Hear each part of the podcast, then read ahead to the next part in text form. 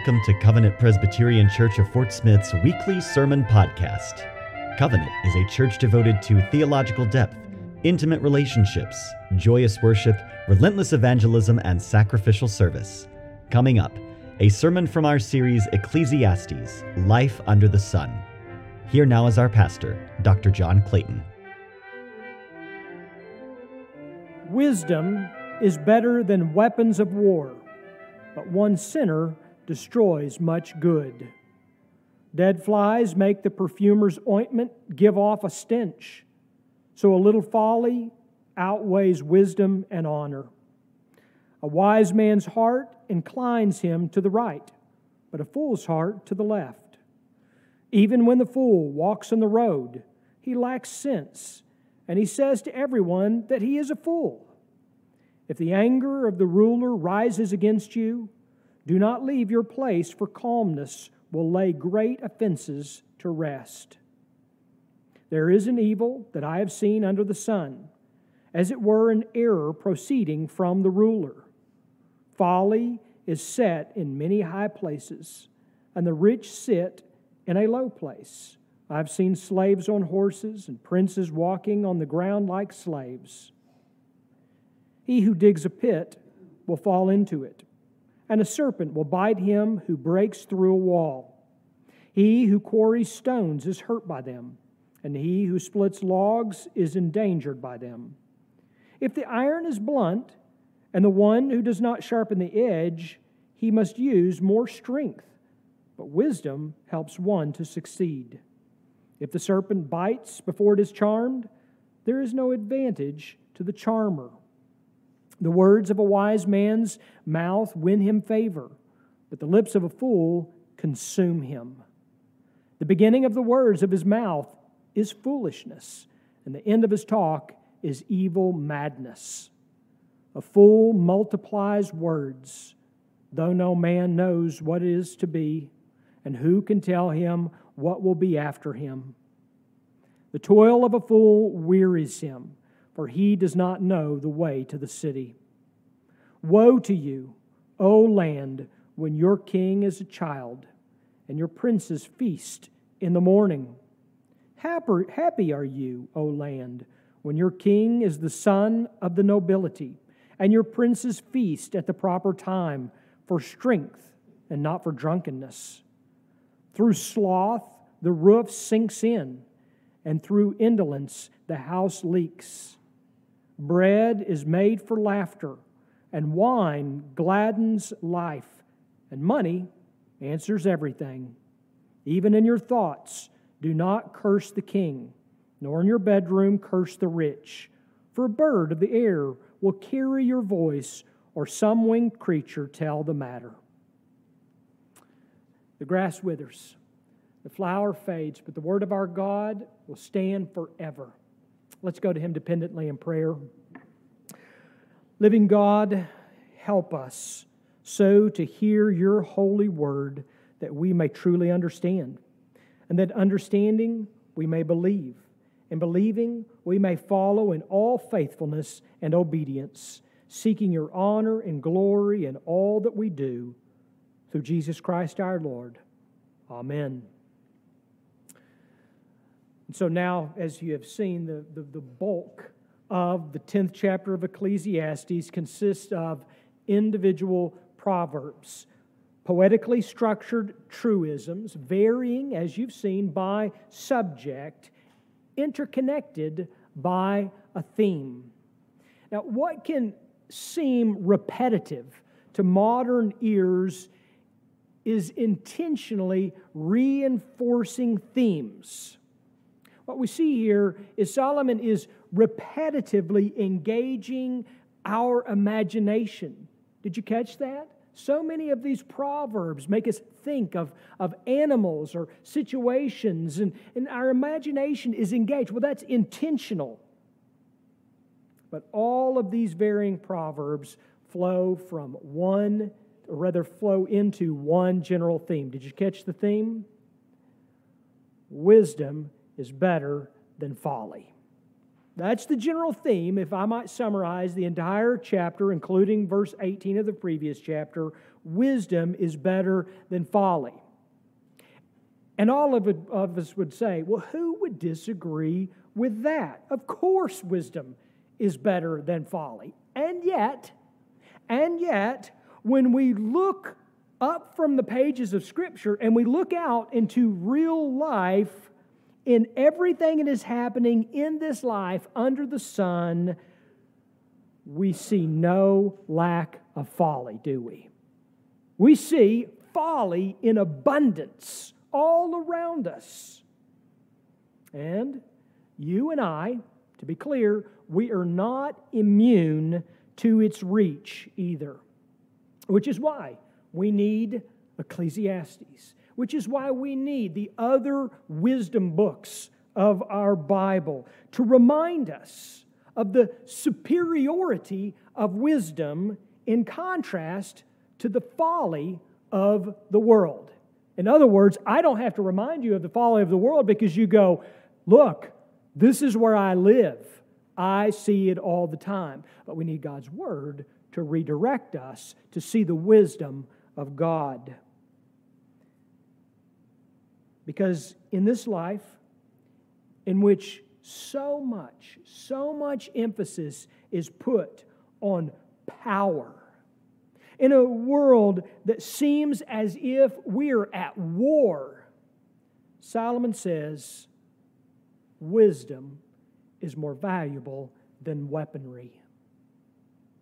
Weapons may be needed in battle, but wisdom wins wars.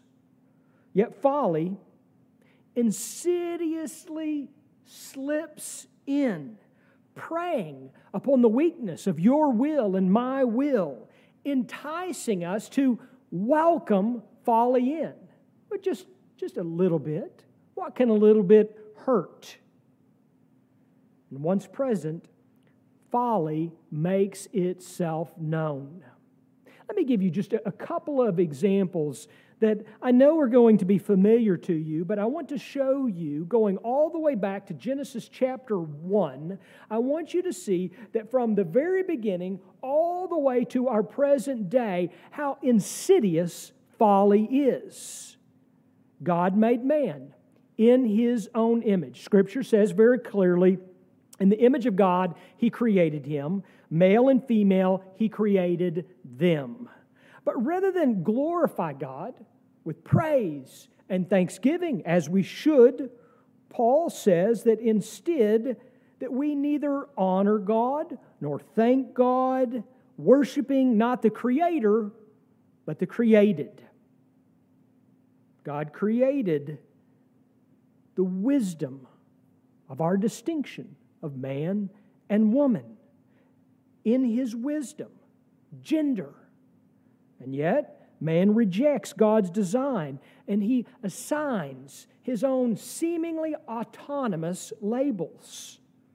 God created the woman for the man and gave both of them the blessing of one flesh union and communion for life. But man rejects God's design and adulterates and perverts the very gift of God. God gave the vast and plentiful resources of creation and gave them to man to work and keep it. But man chose to desecrate and destroy it through ceaseless greed and unbridled consumption. And so my point is this is that we can go back and we don't even have to leave the first and second chapters of Genesis and then fast forward throughout all of scripture all the way to today to see this is that folly has made itself known since Eden. But it's not confined to history, is it? If history tells us anything, it's this folly knows no limits. If history tells us anything, it is folly knows no limits.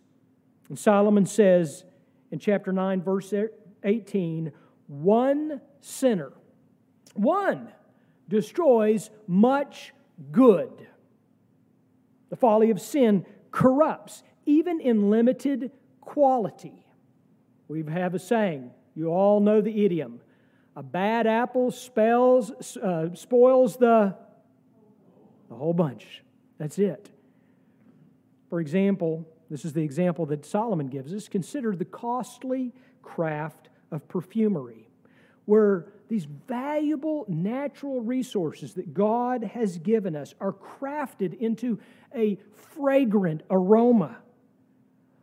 But drop a few dead flies ugh, in the oil, what happens?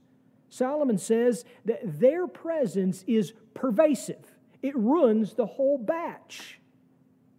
Sin is like that, corrupting that which is beautiful. And I want you to keep that in mind. Sin is like that. Just a little bit corrupts that which is beautiful. So powerful is the folly of sin's corrupting and consuming presence that it can even dictate the direction of one's life. Here's the way Jesus put it He said, Wide and popular, my paraphrase, wide and popular is the gate that leads to destruction. And I might add that it is a path paved with the stones of folly. Yet the fool is, Solomon says, he, he's oblivious. He's oblivious to his own foolishness. His folly seems evident to others. He's walking down the road, and, and Solomon says, Everybody sees he's a fool. He's walking down the wrong way. Who doesn't see it? Him. In fact, it is no more obvious than through the words of his mouth. In fact, if you're a student of Ecclesiastes, you have probably picked up on this by now, is Solomon consistently is pointing out the mouth, what is said. And here he says that a fool reveals himself through his mouth. Folly knows no limits. Let me give you an example, Solomon says.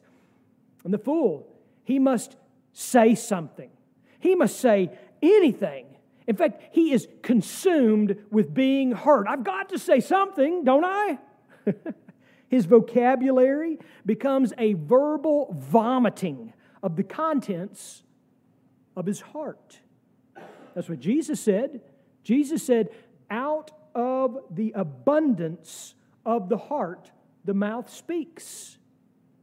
Little does the fool know, Solomon says, that his words, which are flowing from his heart, are moving him precipitously to madness.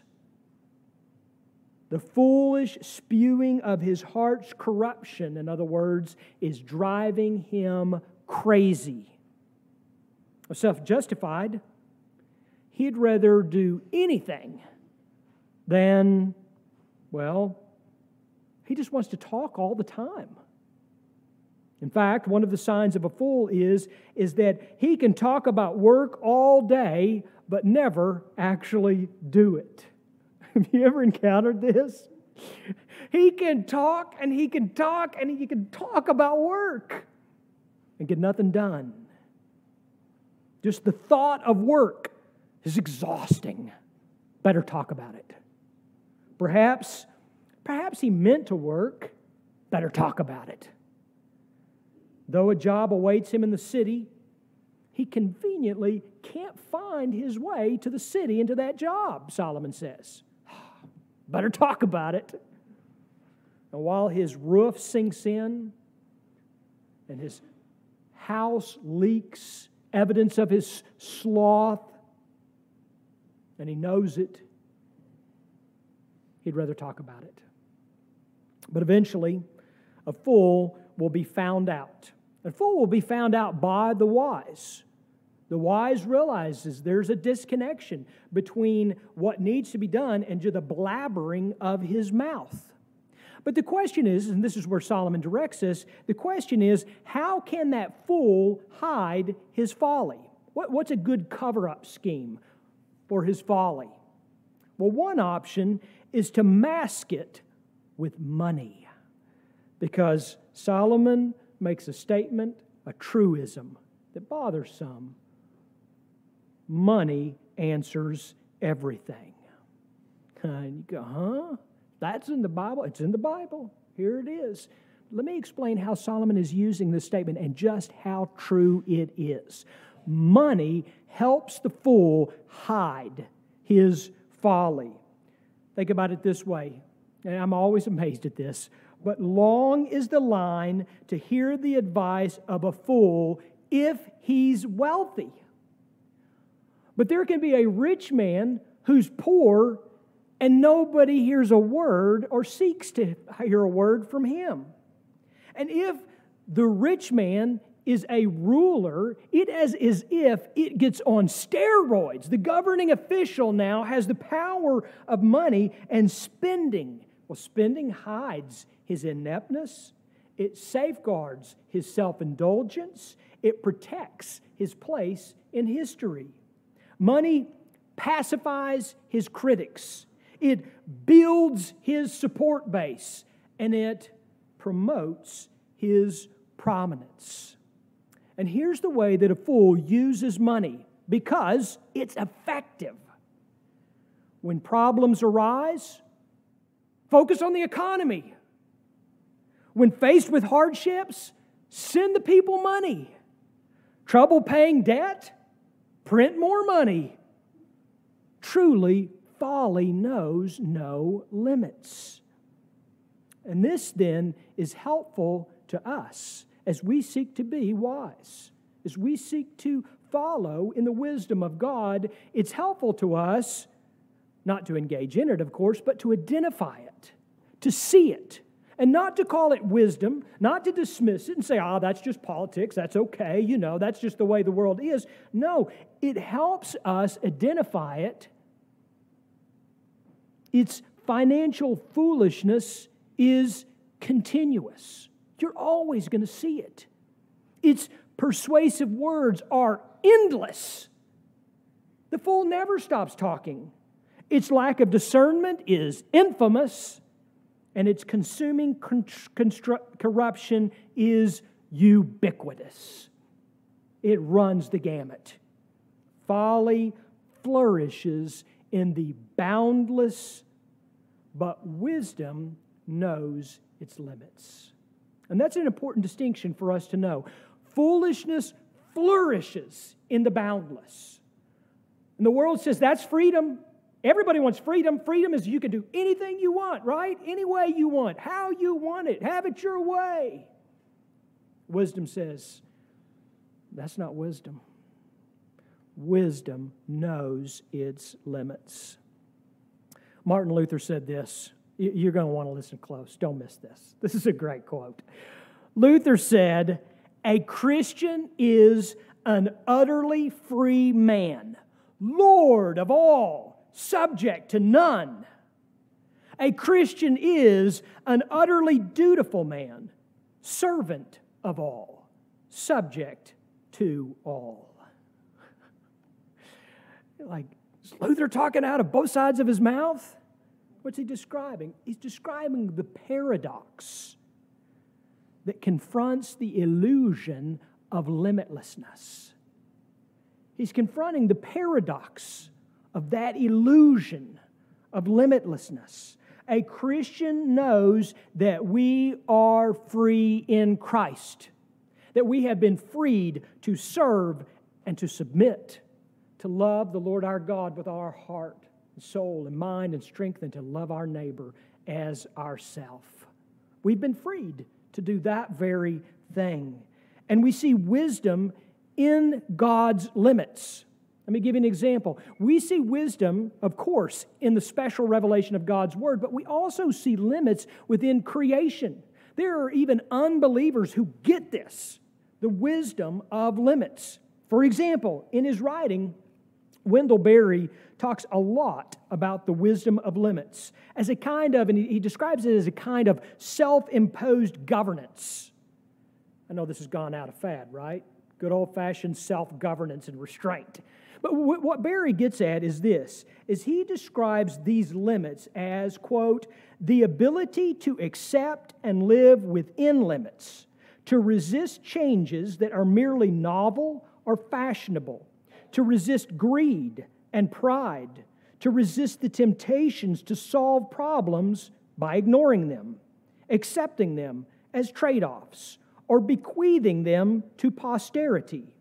A good solution, then, must be in harmony with good character, cultural value, and moral law.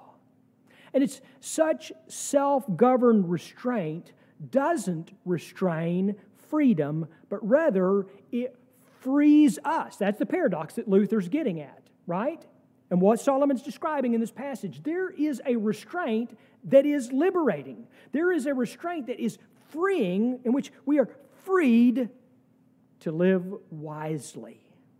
For example, given the divergent choice of paths, wisdom doesn't consider every single path as equal, but rather limits choice to prudence.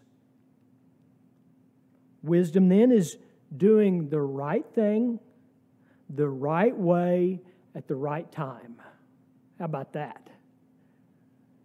Wisdom is doing the right thing the right way at the right time. Or consider Solomon's example. He spends several verses to talk about this angry ruler and what flows out of that. And we don't know whether the angry ruler, if his anger is warranted or not. Solomon doesn't tell us. But here's what we know. And we're reading this. We hear the angry ruler. We know that you and I will encounter rational and irrational angry people in our life, right? This may describe your last week. Everybody has encountered this before in life. How we respond, however, to that rational or irrational angry person is a matter of choice. We are not victims. Wisdom teaches us, for example, not to explode in impassioned self defense or run away from conflict, but to keep calm, calmness as it's translated here, seeking to understand and then to be understood. Now, to be clear, this does not mean that we will always see with perfect clarity. And it also doesn't mean that we will always understand everything that we see. We just simply won't. We are fallen human beings. Solomon was one of the wisest sons of Adam to ever live. And yet, he couldn't explain the presence of folly. It was perplexing to him, especially when he would see things in the reverse order. Why is that that way? He wondered. And what we see here, and he gives several examples, doesn't he? You know, the slave on the horse, the rich person walking, and so forth and so on. But the general idea of what he is showing us here is that just because you see it doesn't mean you understand it. In our culture, there seems to be a confusion with observation and understanding. But that's a misnomer. Just because I see something with my own two eyes doesn't mean that I, I understand it. It's one of the reasons why we need to slow down. Really, really, really, really, really, really, really, really slow down before we make judgments. Just because we see something doesn't explain why it is the way it is. We may never know why it is. But in the case of folly, at the very least, what we can do is we can see what to avoid. We can see what to avoid. It's better to learn from someone else's mistakes than your own, right? but sometimes, sometimes we make mistakes. And, and, Solomon goes through several of these. I would imagine that they, they don't necessarily uh, uh, apply to us, but the general theme is He says, He who digs a pit will fall into it, and a serpent will bite him who breaks through a wall. Who quarries stones is hurt by them, and he who splits logs is endangered by them. Now, the point that he's getting at in these examples, may, although they may not be relevant to us, is part of living involves accidents. If you live long enough, an accident's going to happen. They happen to us all, even the wise. The difference is, is that the wise learn from their mistakes to prevent repeating them, right? And each of these examples, you could reverse the example that, that Solomon gives and see what he's teaching us. Be careful when digging a pit. Remember, you fell in it last time. Beware of knocking down a wall. There could be a biting snake on the other side. He gives the example of chopping wood. Ever chopped wood with a dull axe? when chopping wood with a dull axe, the wise have learned to stop and do what? Sharpen the bit. When faced with a biting snake, the wise have learned to do what? Run! or kill the snake. When asked to speak, the wise have learned to limit their words to the timely and to the appropriate. When confided in, the wise have learned to be discreet. Who knows what little birdie is listening? The point is to learn from our mistakes and thereby gain wisdom. Folly is repeating our mistakes. There are, however, some things out of our control. Solomon gives the examples of a foolish and wise ruler. Sometimes God establishes a ruler in authority who has the maturity level of a child, or he or she is a child. Everything about that ruler's governance seems to be self indulgence and seeking ongoing pleasure for themselves. And yet, and yet, at the same time, Solomon says, God can also raise up a ruler of noble stock and character, one who governs in wisdom, knowing what to do, how to do it, and when to do it. A ruler can, believe it or not, can intentionally limit his or her own self interest for the sake of those who serve. And Solomon says that leads to a happy nation. A selfless leader blesses the nation. How is this ruler who acts like a child and this ruler who governs in wisdom, how do we know where they come from? I don't know. And Solomon didn't either. But God knows. God knows. And so wisdom teaches us to rest in his providential care we rest in God's providential care because you don't know. I don't know some of these perplexing things. And we will not understand everything. And we will be perplexed at times. But our lack of understanding, to be sure, does not make God any less sovereign. But it does teach us to trust Him and to learn the distinction between worldly wisdom and godly wisdom. Let me oversimplify it this way what the world often thinks is wisdom is folly, and what the world thinks is often folly is wisdom. For example, Christ crucified. Christ crucified is foolishness to the world. Paul reminded us of this in 1 Corinthians. He says, The word of the cross is folly to those who are perishing. But by God's grace, Paul goes on to say, the folly of Christ's cross, through it, he became to us wisdom from God, righteousness and sanctification and redemption. So, if the world seems to you, if the world seems to me to abide in a wisdom that is contrary to God's, Jesus confirmed it He confirmed it upon his cross. For the wisdom of God is found in Christ. Consider then some of the limits of this God given wisdom. And if I haven't convinced you at this point of what Solomon is teaching us about the wisdom of limits, let me give you these in closing. Jesus said, I am the way, I am the truth, and I am the life. No one comes to the Father except through me. Such is the wisdom of God. Jesus said, For God so loved the world that he gave his only Son, that whoever believes in him should not perish but have eternal life. Such is the wisdom of God.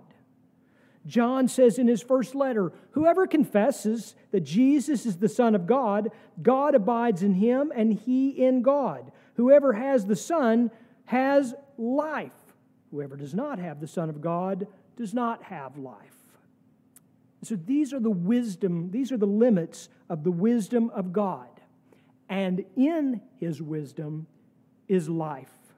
And so let us give thanks and praise for the wisdom of God. Let me pray. Our gracious God in heaven, we live in a world of folly, and we are so surrounded by it that it is so easy for us to fall into it. And so we pray for your protection. We pray for your wisdom.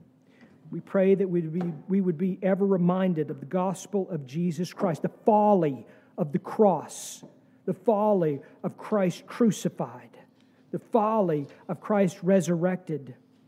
And we pray that you would protect our hearts and our minds, that we might glorify you by living lives of wisdom, rooted in the gospel of Jesus Christ, the wisdom of God.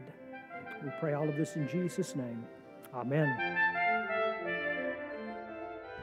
Thank you for listening to this week's sermon. We hope you have grown in your knowledge of and love for God. Covenant Presbyterian is a PCA church that meets for worship on Sunday mornings at 10:30 a.m. Our address is 120 North 9th Street in historic downtown Fort Smith, Arkansas. For more information about Covenant, visit our website at www www.cpcfs.org.